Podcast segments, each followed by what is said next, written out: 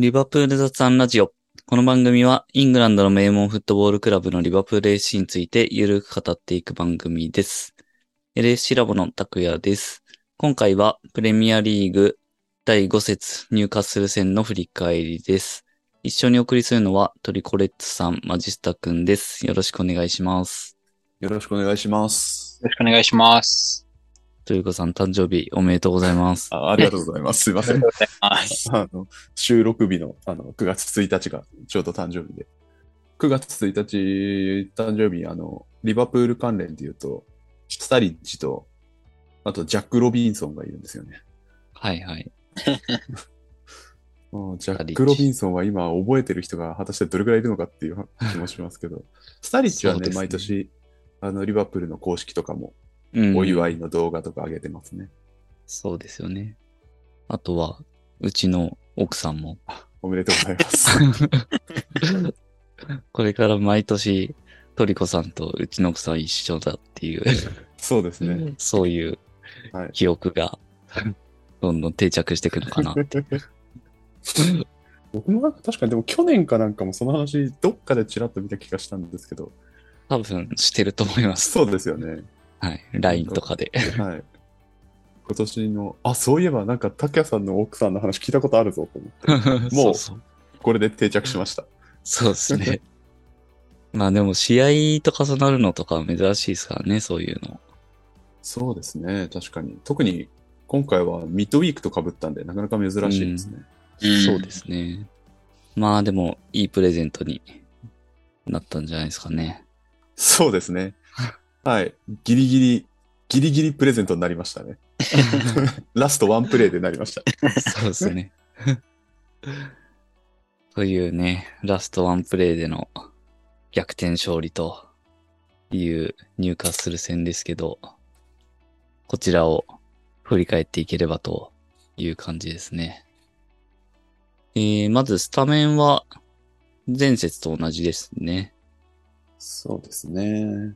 まあ、ミッドウィークなんでね、もうちょっとどっかいじるかとも思いましたけど、うん。それこそ怪我人も多いし、まあ前節9-0で勝ってるんで、うん。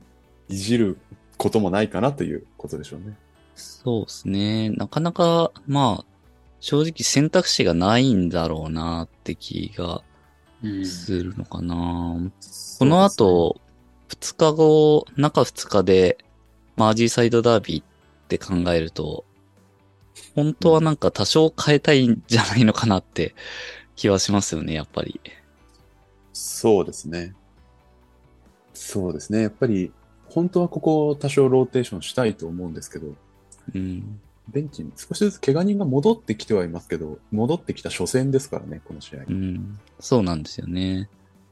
戻ってきたメンバーで言うと、マティップとカーティスか。この辺がようやくって感じですね。本当はまあ、この試合で対象できて、もっと休ませたかった感じですけど、うん。ま一番きつい、最後まで一番疲労溜まる展開になっちゃいましたね。そうですね。で、えー、試合の方は、どうすかね。割と、立ち上がりは良かったのかなってうん。印象でしたけど。そうですね。まあ、入荷する451というか、433というか、の形で、まあ、かなり積極的に入ってはきたんですけど、まあ、その分、なんて言うんでしょうね、えーバックフォーとそれ以前がちょっと乖離してた部分があったので、その間のポジションで、えーフィルミーノとか、あとエリオットとかがボール受けて展開できるっていうシーンはまあまああったので、前半というか最初の方は結構良かったと思いますけどね。うん。そうですよね。ただだんだん、まあ流れとしては入荷する側になんか傾いていったかなっていう感じですかね。うーんそうですね。まあ、リバプール、なんて言うんでしょう。リバプールが手放したっていう感じがあるかもしれないですね。うん。なかなかうん攻撃がいい局面で最後までいけなかったのと、まあ、あとちょっはいはと判定にフラストレーション溜めてたっていうところが結構大きいかもしれないですね。そうですね。だいぶ、まあ、スタジアムも含めて、フラストレーション溜まってる感はありましたね、前半。そうですね。まあ、なんて言うんでしょう。でもなんか判定が著しく、なんて言うんでしょう、不公平だったかっていうほどではないと思うんですけど、うんうん。まあ、多分基準としては割とあの日は緩めに取る審判で、で、基準が試合中でブレてたかってそういうことはあんまりないと思うんですけど、全般にリバプールがそのファウル的なプレーを受けるシーンが多かったっていうことじゃないですかね。うんまあそれは多分基本リバプールがそれこそ試合通じて7割ぐらいボール持ってたので、それでちょっと際どい接触のシーンが多かったけど、まあこの試合の基準で言うと全部流れるプレーだったっていうことな気がしますけどね。うん。うん。そうですね。なんかクロップもこう、まあ、めちゃくちゃ怒ってましたけど、なんかまあ気持ちもわかるけど、まあ正直そこまで熱くなるのかっていう、なんていうか、まあクロップも焦ってるんだろうな、苛立ってるんだろうなっていうのはありましたよね。うん。で、えー、38分失点すると。これまた先制点取られちゃいましたね。そうですね。一回だけでしたね、先生で。それ一回だけ。つかの間の。そうですね。完全にねあそうですね。3分に取ったけど。うん。うん先制するとね、9点取れるんですけどね。そうそう。ね、それこそ桜井さんがおっしゃってたように、最初良かったうちにやっぱ取っておければってとこですよね。うん。だんだんなかなか点が取れないとこう、フラストレーションも溜まってきて、取られて、だんだん悪くなっていくっていう、今シーズンの鉄板のパターンでしたね。まさに、前半で失点すると。うん。うん失点もなんか、まあ、すなんだろう、そこまで流れも悪くなかっただけに、まあ、アーノルドのやっぱりあの、対角線のパス引っ掛けてしまったのが痛かったですよね。はいはい。うん、そうですね。それこそ入荷するカウンターぐらいしか攻め手はあんまりなかったと思うんですけど、特に前半のそのあたりの時間帯は。うん。まあ、ちょっとね、カウンターの機会を与えちゃいましたよね。珍しいですよね、あれ。そうですね。代名詞なんですけどね。う。うんん。やっぱり対角線出すってことは、えっ、と、トレントの位置から、まあ、ロバートソンは高い位置取ってるわけで、それが引っかかっちゃうと、トレントた、あ、ロバートソンが高い位置取ったまま、左サイドバックがガラ空きになっちゃいますもんね。うん。確かに。まあそういうことになりますよね。うんう。んで、そこにダイクがカバーに入らなきゃいけなくて、今度はセンターがいて、うんそこに、まあ、ヘンドとファビーニョかなが埋めていたけど、まあ、両方とも飛び出しについていけずにっていう感じだったと思うんで、まあ、なんか、ヘンドのパスミスが取れてたらとか、しっかりマーク受け渡しできてたらっていうのもあると思うんですけど、まず、元凶はやっぱり、あそこで引っ掛けてしまったトレントが、かなり悪い、悪いかなと思いますね。うん。うん。そうですね。まあ、フィニッシュの部分もうまく抜け出されてって感じでしたね。うーん、早速、イサクに決められてしまいましたね。うん。うんトイコさんはこの失点シーンどうですか？ディフェンス対応とか。いや、今、マジスタ君がおっしゃった通りですね。うん。あの、ファンダイクが釣り出されたのもしょうがない、あの、ファンダイク的にはしょうがないし、うんあの、それ以降のプレーは、まあ、強いて言うなら、それこそ、えっと、ファビーニョとヘンダーソンのところの受け渡しを、どっちかがちゃんとイニシアチブ持って、えー、スペース埋めるか、アタックに行くかを決めなきゃいけなかったかなと思います。その意味で言うと、まあ、ファビーニョの対応がちょっと中途半端だったかなとは思いますけど、そもそもなんであそこにファンダイクがいなかったんだっていうと、やっぱりあそこ外に釣り出されてたっていうことなので、はいはい。そういう意味で、まあ、まあまあ、あの、パスミスはちょっと痛かったですね。うん。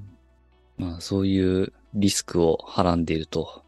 そうですね。特にこの試合は、えっと、結構、サイドバック高くして、えウィンガーが中取るっていうシーンもまあまああったので、その辺は、まあ、ニューカッスルが、あのーちょっと高めからプレス来たりして、それをひっくり返すために、高い位置にできるだけ高く人を送り込んだっていうところはあるんですけど、うん。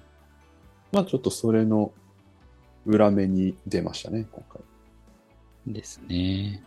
まあ、これで0-1と、前半は結局0-1で終わりますけど、他何か前半でありますかね？そう、33分くらいの、あの、フィルミーノのスルーパスにディアスがキーパーかわして外したやつとかはいはいはい。あったと思うんですけど、これはなんかキーパーのアリソンから始まって、エリオットがボール受けて、縦パスをフィルミーノが引き取ってっていう形だったと思うんですけど、本当に3、4人の選手かな ?4 人の選手だけで攻撃を完結させてて、なかなかいい形のカウンターでしたね。うんうん。そうですね。このシーンはアリソンの切り替えがまずもう素晴らしかったですよね。んそうですね。で、この試合多分後々にも触れることになると思うんですけど、もうエリオットが本当に良くて、う。うんうんん。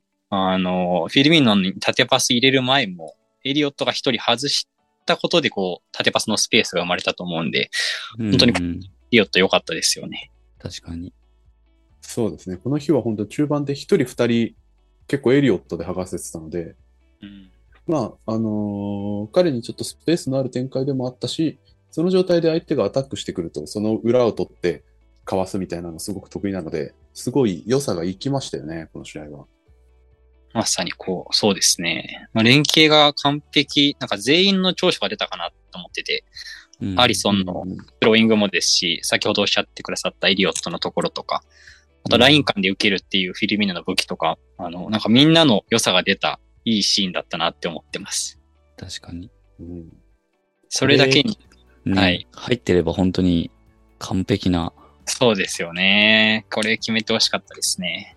うんう。うんんフィルミーノからの裏取るパスも、あそこ裏取るほどのスペースはない気がするんですけど、うんよく出ましたよね、あそこに。確いかに。本当に。うんこのシーンはね、その後、あの中継で映った悔しがるお兄さんまで含めてなんか完璧でしたね。いやー、フィルミーノのパスはいいですね。うん、フィルミーノ今季いいですよね、なかなか。うん。ディアスとフィルミーノって、去年あんまり一緒にプレイしてないと思うんですけどね。ううんん、確かに。そうですね、確かに。なんとなくイメージですけど。この辺なんか連携できてくるといいですね。そうですね。こうなんか、結構、リバプールのインスタグラムとか見てると、南米の集まりとかで一緒にいるイメージはあったんで、なんかそういう言語的なところで、なんかいいコミュニケーションが取れてたら、いいホットラインになりそうですよね。うんなりそうですね。なんかいい化学反応が起きそうな二人だなっていう。うん。うん。そうですね。特にこの試合も結構多かったですけど、あの、フィルミーノが下がるとやっぱりウィンガーが点取る形になるので、まあ、サラももちろん点取れますし、あの、ディアスも結構中入ってきて点取るの好きな方なので、その開けたスペースとか使う感覚も、それこそこのシーンもそうですけど、すごくいいですよね。うん。まあこれが失点する前のチャンスですね。そうか。ここで取れてれば、流れがね、違ったかもしれないですね。うん。この、まあ割とすぐ後ってことですからね、失点が。そうですね。4分後とかですね。うん。だいぶね、流れが左右しますよね。こうういうのはん。という感じで0-1で折り返すと。まあさっきも言ったけど、だいぶフラストレーションの溜まる前半だったなっていう感じですかね。そうですね。なんかこう話してて思い出してるだけでも、ちょっとこっちがフラストレーション溜まってきそうですね。どんよりしてきちゃいますね。確かに。じゃあ先に進みますか。はい。後半はいきなりネット揺らされたシーンがありましたね。オフサイドでしたけど。いやもう、テレビ消そうかなって思いましたね。ねえ追いつくどころか。うん。映った直後でしたしね、何起こんな起こったか分からなかったですもんうね。ーん、確かに。まあまあ、あれは救われたって感じですね。それこそ狙って取ったオフサイドじゃなかったので。うん。まあ、後半頭ちょっとまたニューカッスルがあの勢い持って入ってきたのに、ちょっと押され気味だったかなと思いますね。うん。かなり前半、前線からあのプレスとかもかけてきたので、ニューカッスルは。すごいですよね。こう、ニューカッスル、本当にトリコさんのおっしゃったように、かなりこうリスクを冒してプレスかけってきたりもしてたんで、こうアンフィールドでそれを、なんかこう、勇気持ってしてくるって本当にいいチームだなって思いましたね。う。うんん。これにこう、ギバラインスとか、サンマクシマンとかもいない状況だと思うんで、ボトマンとかも。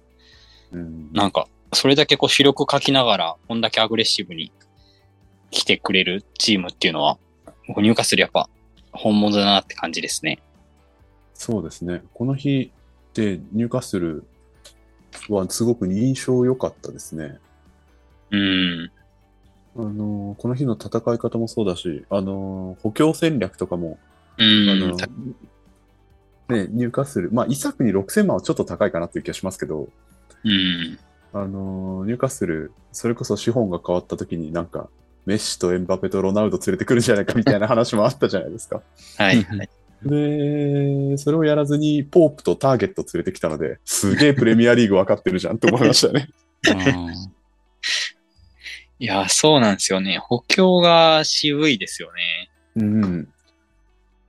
それこそイサクとかも、あの、まあ、昔は結構注目されてましたけど、うん。ソシエダ行ってからはそんなに、あの、名前も聞かなかったし、うん。今、お金出してトップオブトップっていうわけでもないと思うので、うん。そこに行くんだと思いましたけど、まあ、この日のプレー見ても、スピードもああるし、決定力もあって、シュートもうまかったので、うん。なるほどと思いましたね。そうですね。結構、懐疑的な目が向けられてましたもんね、一作に6000万は。うん、そうですね。それは、まあ僕も正直これ見るまではどうだろうと思いましたね。うん。でも、この対戦してみた感じ、全然怖かった。なんかいい補強だなっていう感じでしたね。うん、そう思いますね。へーで、61分、フィルミーノのゴールで同点。これもアリソンから始まってるんですよね。うん、そうですね。これもなんかこう、エリオットとフィルミーノが絡ん、最初にこう、絡んでるかなと思うんですけど、うん、こうフィルミーノがまあ降りてくるっていう特徴を生かして、降りてきて、かつ、フィルミーノがそれをスルーしたことでエリオットがライン間で受けれてっていう、二人のいいところが合わさったシーンかなって思いました。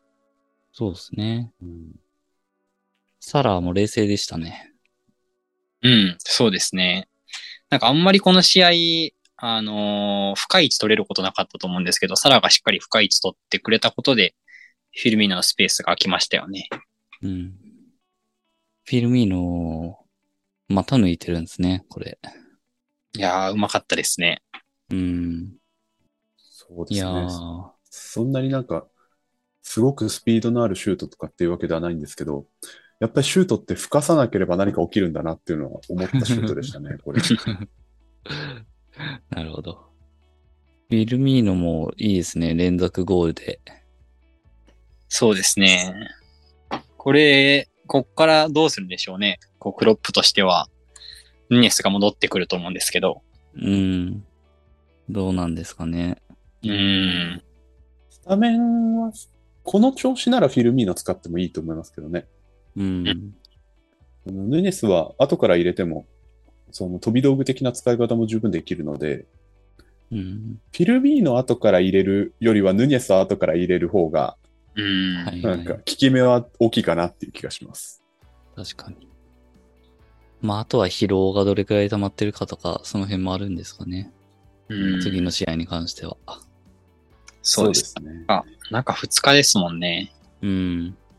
だ途中、いぶニューカッスひどい日程ですよ。そうですよね。それでランチタイムですからね。ニューカッスルが今日中2日の試合だったんですよね、確か。ああ、そうだそうだ。んん相当、しんどそうでしたもんね、選手たちは。最後の方ね、みんな足つって、なんかもう時間稼ぎとかじゃなくてもうシンプルにしんどそうでしたもんね。うん。いや、多分本当にきつかったんだと思いますね。うん。ミロックとかジョエリントンとかは特に。うんなんかあの、さ、最後に言っちゃいますけど、カルバーレのゴール決まった後とか、選手、うんゴール前で、ゴール前でねうん、崩れ落ちて、あれもう立てないだろうなって。そうですよ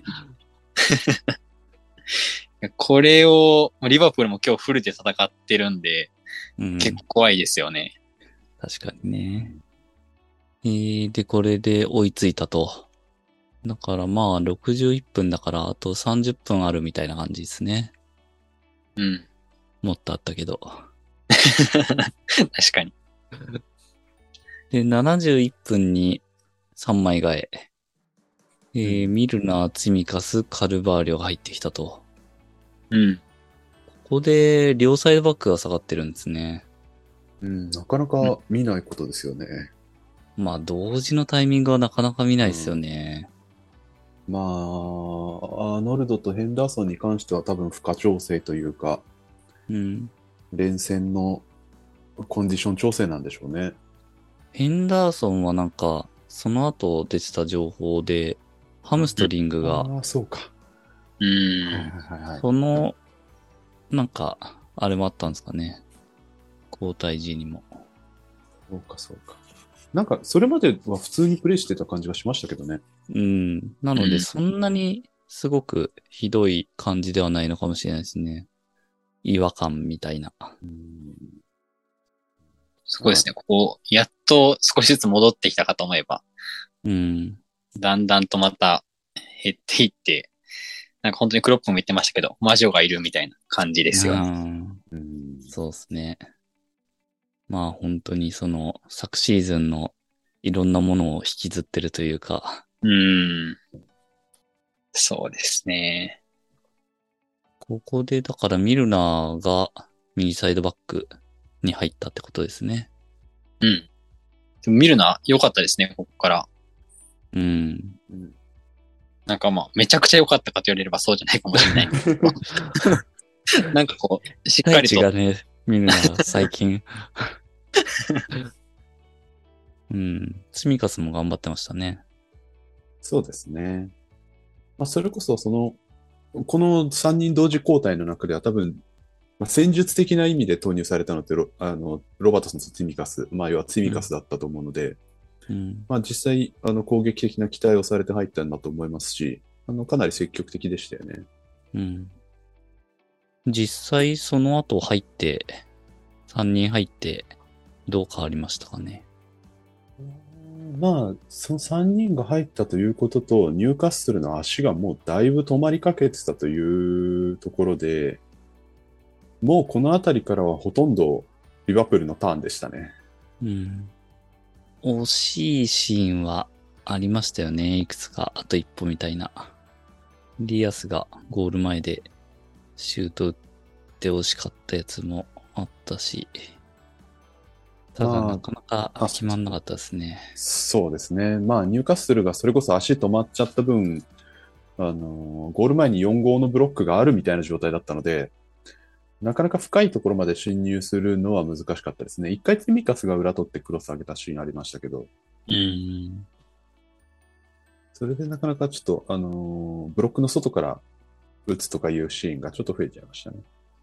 そうですね。なんかクロス上げても結構ニューカッスルの、なんだろう、平均身長が高いんで、結構空中じゃ勝てない感じがありましたよね。確かに。高かったですね。うん。割と大工が小さく見えるというか。確かに。そうですね。コーナーキック時とか、まあ大工普通の人間になってましたもんね。そう。まあラッセルズとバーンですもんね。すごかったですね、これは。まあ、その流れの中で、アディショナルタイムに入ってっていうところで、まあ、正直、流れ的にはもうこれ1-1だな、みたいな。うん。また引き分けかっていう感じはちょっとありましたよね、雰囲気的には。そうですね。これがまあ5分の表示タイムで、最後の最後、コーナーから、えー、劇的な逆転ゴール、カルバーリョが決めるという、まあすごい、最後すごかったですね。そうですね。まあ、こういうずっと押し込んでるっていう流れだったんで、セットプレーはもしかしたら何かあるかなと思いましたけど、本当に何かあるとは正直思ってなかったですね。そうですね。うん。やっぱりなんか、あの、カルバーリョ28番ですけど、なんか以前の27番の姿が見えるような、そんな時間とゴールでしたね。なるほど。なんかあのゴールのめちゃくちゃ近いところから思いっきり蹴って決めるっていうのも、ちょっと彼っぽさがあるっていう。ああ、確かに。そうか、そういうわけに育ってて、育っていくんですかね。新たなミラクル。いなきゃいけないんですかね、その枠って。もうちょっと普通に。そうそうそう。いやー、これはいろいろ話がありますけど、まず、その時間のところは言われてますよね、やっぱり。うん、そうですね。5分表示が7分超えてましたもんね。うん。まあ、これはでも、その、アディショナルタイム内でのうん。止まってた時間っていうか、キーパーの治療の時間とか、うん。その辺加味すると、まあ、なんか、それくらいじゃないのっていう。そうですね。なんかこう、ツイッターとかでも海外の方がこう、アディショナルタイム内でここはプレイしてなかったからっていうのを全部計算して、あの、どれだけ伸びるのが妥当かっていうのを検証した動画があったんですけど、はいはい。まあそれを見ても本当にしっかり、まあ7分ちょっと超えるぐらいが妥当なアディショナルタイムだったらしいんで、うんうん。うーんと、まあ治療時間とかそういうのを考慮してってことですよね。そうですね。コーナーを蹴る瞬間ぐらいがちょうど97分過うん。ぎたぐらい。うんだから、まあその、今の話した、さらに追加されたであろう分を加味すると、そのコーナーになった瞬間は、そこでは切れないなっていう感じですよね、多分。だから、あそこコーナーまで行くのはなんか、妥当だろうなって。うん、そうですね。なんか、例えすぎてたとしても、なんかこう、チャンスは伸ばすみたいなうん、そうもんで、まあ、そうコーナーは、そうん、これで蹴れなかったら結構ブーイングが、でしたよね。うん。コーナー前で切切るのはよっぽどオーバーしてないとうん。ないなってイメージがやっぱあるんで。うん。うん。まあでもよくあれはコーナーまで行ったなっていうのがありますね。うん、そうですね。だいぶもう本当にギリギリのところでしたけど。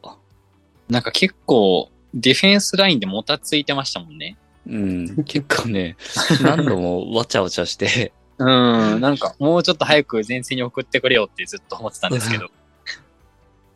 笛吹かれてもおかしくなかったですもんね。う。うんんそうですね。あの、正直一番吹かれそうなのは、あの、ダイクとゴメスがなぜかパス交換したところでしたよね。はいはいはい。どっちでもいいから蹴れよ。どうせロングボールだろって思いましたけどね。しかも、そのボールは普通に跳ね返されたりしてますしね。そうですね、確かに。たまたまフィルミーノが拾ってましたもんね、これ。うん。そうなんですよ。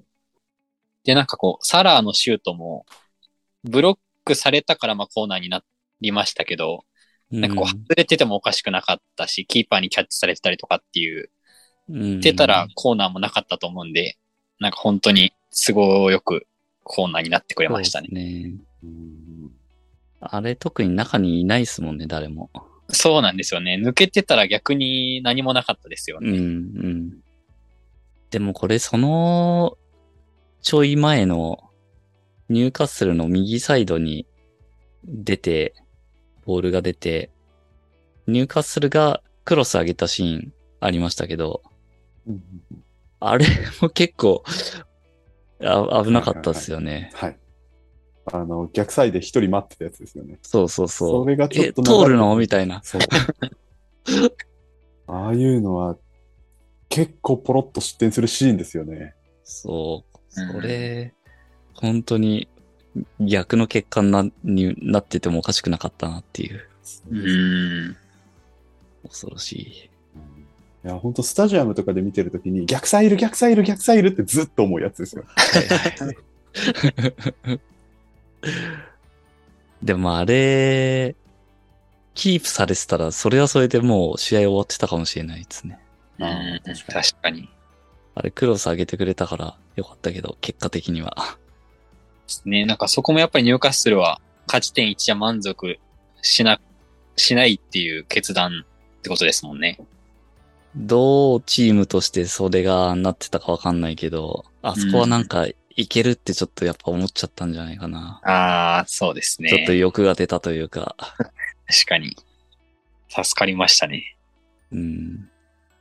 なんかこう、最後のカルバーレのシュートのとことかも、なんかサラーが競ったこぼれ玉がこう、カルバーレの元にもこぼれてきたと思うんですけど、なんか、サラーの競ったこぼれ玉が、こう、すごくロングスタッフにめちゃくちゃこう、近い位置にボールが落ちてきてたんですけど、うん。こう、ロングスタッフの体にこう近すぎてロングスタッフが蹴れないみたいな位置にボールが落ちてはいはい。だからこそこうカルバールが蹴れたと思うんですけど、あれが逆にこうロングスタッフからちょっと離れてたら、ロングスタッフがクリアできたと思うんで、あれも本当にこう数十センチの差というか、うん。運が良かったなと思いますね。うん。あれ、サラ2回競ってるんですよね。うん、まあ、あれが頑張りが効いたなって。そうですね。最初に弾いたのはゴメスかな？うん、うん、そうだったと思います。はいはい。ゴメスもね、ちょっと前にすごい孵化したやつがあったけど、あれはね、なんでダイレクトで打とうと思ったんでしょうね。あれ、ほぼほぼ決まんないですよね。いや、無理だと思いますけどね。あれ決まったら、プスカ首相だと思いますけど、なんか、物理的に、物理的にコースがあるかなっていうぐらいの、う。なんんか、無理さだったので、ゴメス以外全員打つなと思ったと思うんですけど、あれそうっすね。あのシュートの得点期待値は0.01です。低く あれはね。でも、ああいうシーンよく見ますよね。うん。確かに。ありますね。ああいうロングボールこぼれて、ロングボールというか、こぼれ球こぼれてきて、センターバックが打っちゃうんですよね、そういうの。うんあの、すいません。どの試合か忘れたんですけど、なんかファンダイグが似たようなやつを打ったら、なんかめちゃくちゃ高く上がってみたいなやつって何の試でしたっけ？それ、ダービーがのあれじゃない？あ、オリギのやつでしたオリギの。あ まあ、ああいうこともある。はいはい。そうね。まあ、全然決めないだろうっていうディフェンダーがすごいシュートを決めるとかもね、うんコンパニーとか、ああ、うんそうね。そこでそれ？みたいな。そうっすよね。ロマンではあるんですけどね。それこそ多分センターバックとしてはロマンだと思うんですけど、基本フォワードに怒られるだけなんてやめた方がいいと思います。ね。いやもしかしたらゴメスはトリコさんへの誕生日プレゼントと思ってたかもしれないです。いやー、確かに決めたら絶対ユニフォーム買いましたけどね。あと、あの、最後の決まったコーナー、あれミルナー蹴ってますけど、あれめっちゃ不安って上がったじゃないですか、あのボール。うんうんうんうん、それ見て、まマジかって思いましたね。全然入る気しなそうな感じをし、なんか感じて。そうですね。まあ、似合すぎるのもなんか絶対入んなそうだけど、うんなんかあんな高いのもなんか、ママジ。かって思いましたね。確かに。そうですね。アーノルドだったら絶対に見ない軌道ですよね、このボール。うん、あの軌道は見ないですね。ああ、それこそニアのストーンに落とされ、あの、よく解釈すれば、ニアのストーンに当たらないように、できるだけふんわり中に入れたっはいはいていうのはあるかもしれないでしょうね、多分ね。まず超えるのを優先したみたいな。そうそうそうそうそう。なんか小学生の試合みたいになってます。まあ、いろいろ限界だったんですかね。みんな。うん、まあ確かにちょっと、それこそアディショナルタイム入っていこうぐらいはみんなちょっとおかしかったですよね。確かに。冷静じゃないというか。うん、いやー、でも、最後はカルバーリョが持ってきましたね。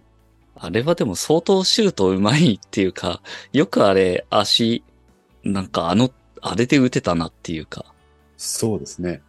あの、浮いた球そのままだし、うん。グイッとひねる必要があるし、あの距離でも結構上には外しちゃうタイプのシュートですけどね、ああいうのって。ううん。そうです。なんか、ゴールネットの上側に行ったと思うんですけど、ゴールネットの上側行ったのロブレン以来だなって自分の中で思ってました。これも何の試合か忘れたんですけど、ロブレンも一回、すごい、こう、突き上げるシュートを、ネット上に決めてあってたなぁ なんでし、何の試合でしたっけね？何でしたっけ？そんな大事なやつじゃなかったですかね。うん。なんか 有識者の方に調べてもらいたいですね。そうですね。分かった方はぜひ教えてください。お願いします。いやーでもこのカルバーリオすごい、バランスすごいですね、ほんと。うん、反転ですもん。これ、蹴れって言われても蹴れないですね。確かに。そうですね。左足をこう、うまく軸にして、うん。うん。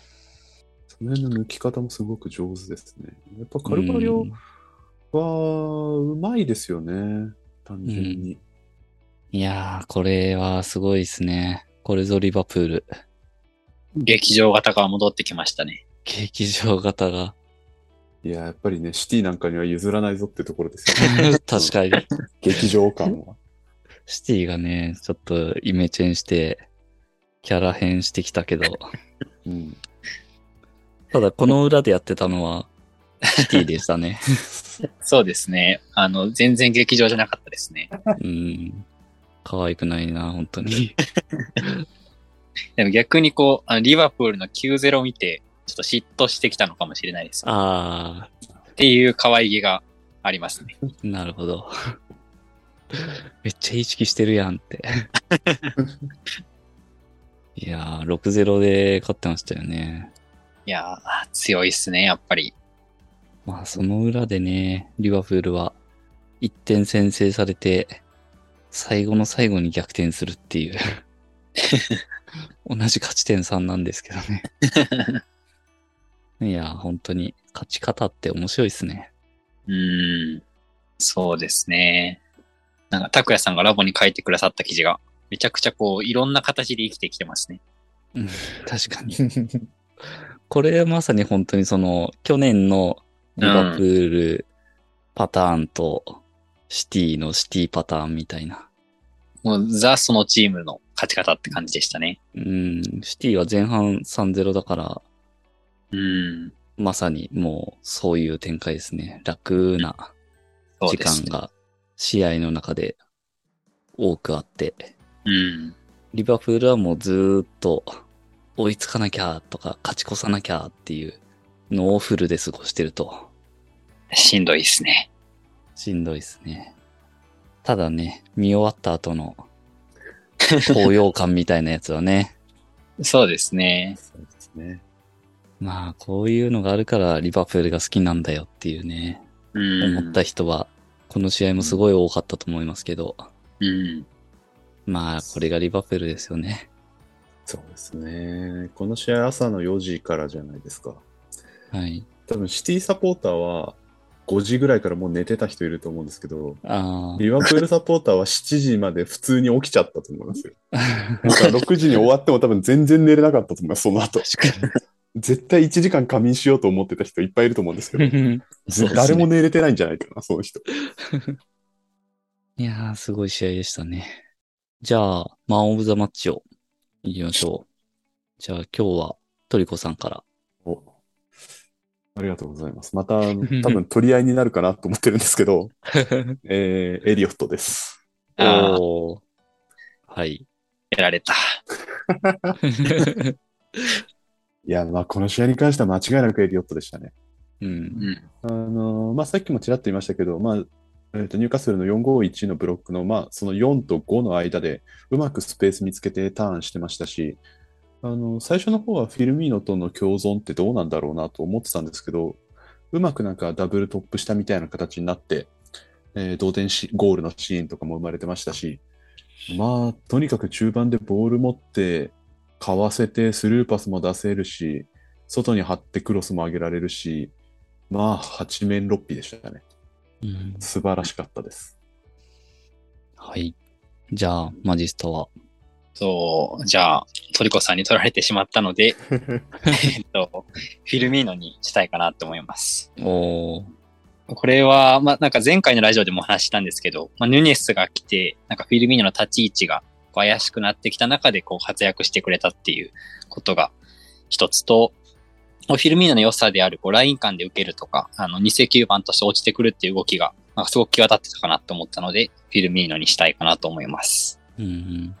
あとやっぱりこうね。うん、そうですね。あとこう、やっぱ同点ゴールがすごく大きかったなって思ってて、あの時間で同点ゴール取れたから、最後までこう、チームとしても指揮保てましたけど、なかなか同点ゴール決まらなかったら追加点決められて、もう2-0、3-0で負けててもおかしくなかったのかなと思うんで、あのゴールはありがたかったですね。うん。なるほど。じゃあ僕は、カルバーリョ。これね、カルバーリョも選ばれなかったら、ちょっとかわいそうだからね。ヒーローですからね。いや、まあでもあのゴールはもうすごかったのは言うまでもないですけど、これで、カルバーリョも2試合連続ゴールですか。うんう。ん。それはやっぱ素晴らしいですよね。この今のそのメンバー状況とか考えて、カルバーリョみたいな選手が結果出してるっていうのは、めちゃくちゃクロップ嬉しいんじゃないかなって。うん。そうですね。ちょうどヘンドもね、怪我しましたもんね。うん。なので、うん、まあ、ここでね、カルバーリョの活躍が目立つっていうのは、この先、うん。シーズン、だいぶなんか変わってくんじゃないかなっていう気もするんで、カルバーリョで。そうですね。なんかこう、前回のゴール、プレミア初ゴールは、まあ、対象したな、9-0の中の1点だっただったと思いますけど、今回のゴールはまた違いますもんね。そうですね。全然違いますね、お重みが。いや、本当のヒーロー。前回はね、あの、カルバーリョぐらいしか喜んでないみたいなそうそうそう話してましたもんね。えー8点目でしたっけ？そうじゃないですかね、多分。全然重みが。今回みんななんかファンダイクとかすごい持ち上げ方してましたもん。う。うんん。なんか胸ぐらつかんで持ち上げてるくらいの。いやー、これはね、もう本当勝ち点に直結するゴールだからな。うん。いやーなんかこう、ツイッターとかでも出てましたけど、カルバールにユニフォーム買うって言ってる人とか結構いましたもんね。あー、確かに。うん。うん。いやー、すごい試合でしたね。9-0の後にこれかっていう。そうですね。なかなか気を抜かせてくれないですね、やっぱりこのチームは。いやー、本当に本当に。まあ、これがリバプールですという試合でしたね。で、まあ、さっきも出てたけど、またすぐ試合が来ると、もう土曜日の、えー、20時半だから、もうほんとすぐですね。まあ、移動がね、ないのが、あれだけど、その分ね、ビッグマッチですからね。ビッグマッチですからね。ダービーはね、まあ、ニューネス先発かわかんないけど、まあ出番はあるでしょうと思うので、まあそこは注目ですよね。そうですね。やっぱり帰ってきて、あの、この試合もね、めちゃくちゃ目立ってましたけどね。はいはいはい。うん。やっぱ結構気象激しいのかな、みたいな。ああいうの見ると。確かに。マージーサイドダービーで、なんかいたかしてそうな、なんか匂いがしちゃってますね。そうですね。最近はね、ダービー、マージーサイドダービーも結構後味が悪いというか、そうですね。荒れてますよね。あんま気分良い試合じゃないんで、うーん。まあでも今年はもうその筆頭の人がいないから、多少マシになるかもしれないけど、確かに。そうですね。キーパーさえなんとかすれば。そうですね。まあ本当選手怪我させないでくれよっていう、それだけはちょっと頼みますって感じですね。そうですね。まあでも楽しみですね。うん。に日本人からすればめちゃくちゃ見やすい時間なんで、うん。で楽しみですね。確かに。マティプとか、どうなんですかねうーん。使えるのかな、コンディションが良ければ使いそうな気はしますけどね。ちょっとこの日のゴメスのパフォーマンスは安定しなかったですね。うん。うん。それで言うと確かにマティップでもいいかもなという気はしました。まあ、ただゴメスはまだ、あの、なんて言うんでしょう。波はありますけど、いい時はあのかなりいい選手なので、うん。あの、ユナイテッド戦とかも、あの、ダイクのカバーをゴメスがするっていう感じだったので、はいはい。まあ、そのどっちに来るかにもよるんですけど、まあ、マティップがもし使えるなら使ってほしいかなという気もしつつ、また、あのマティップに戻ってしまうんじゃないかという不安もちょっとあるので、慎重にはなりますね。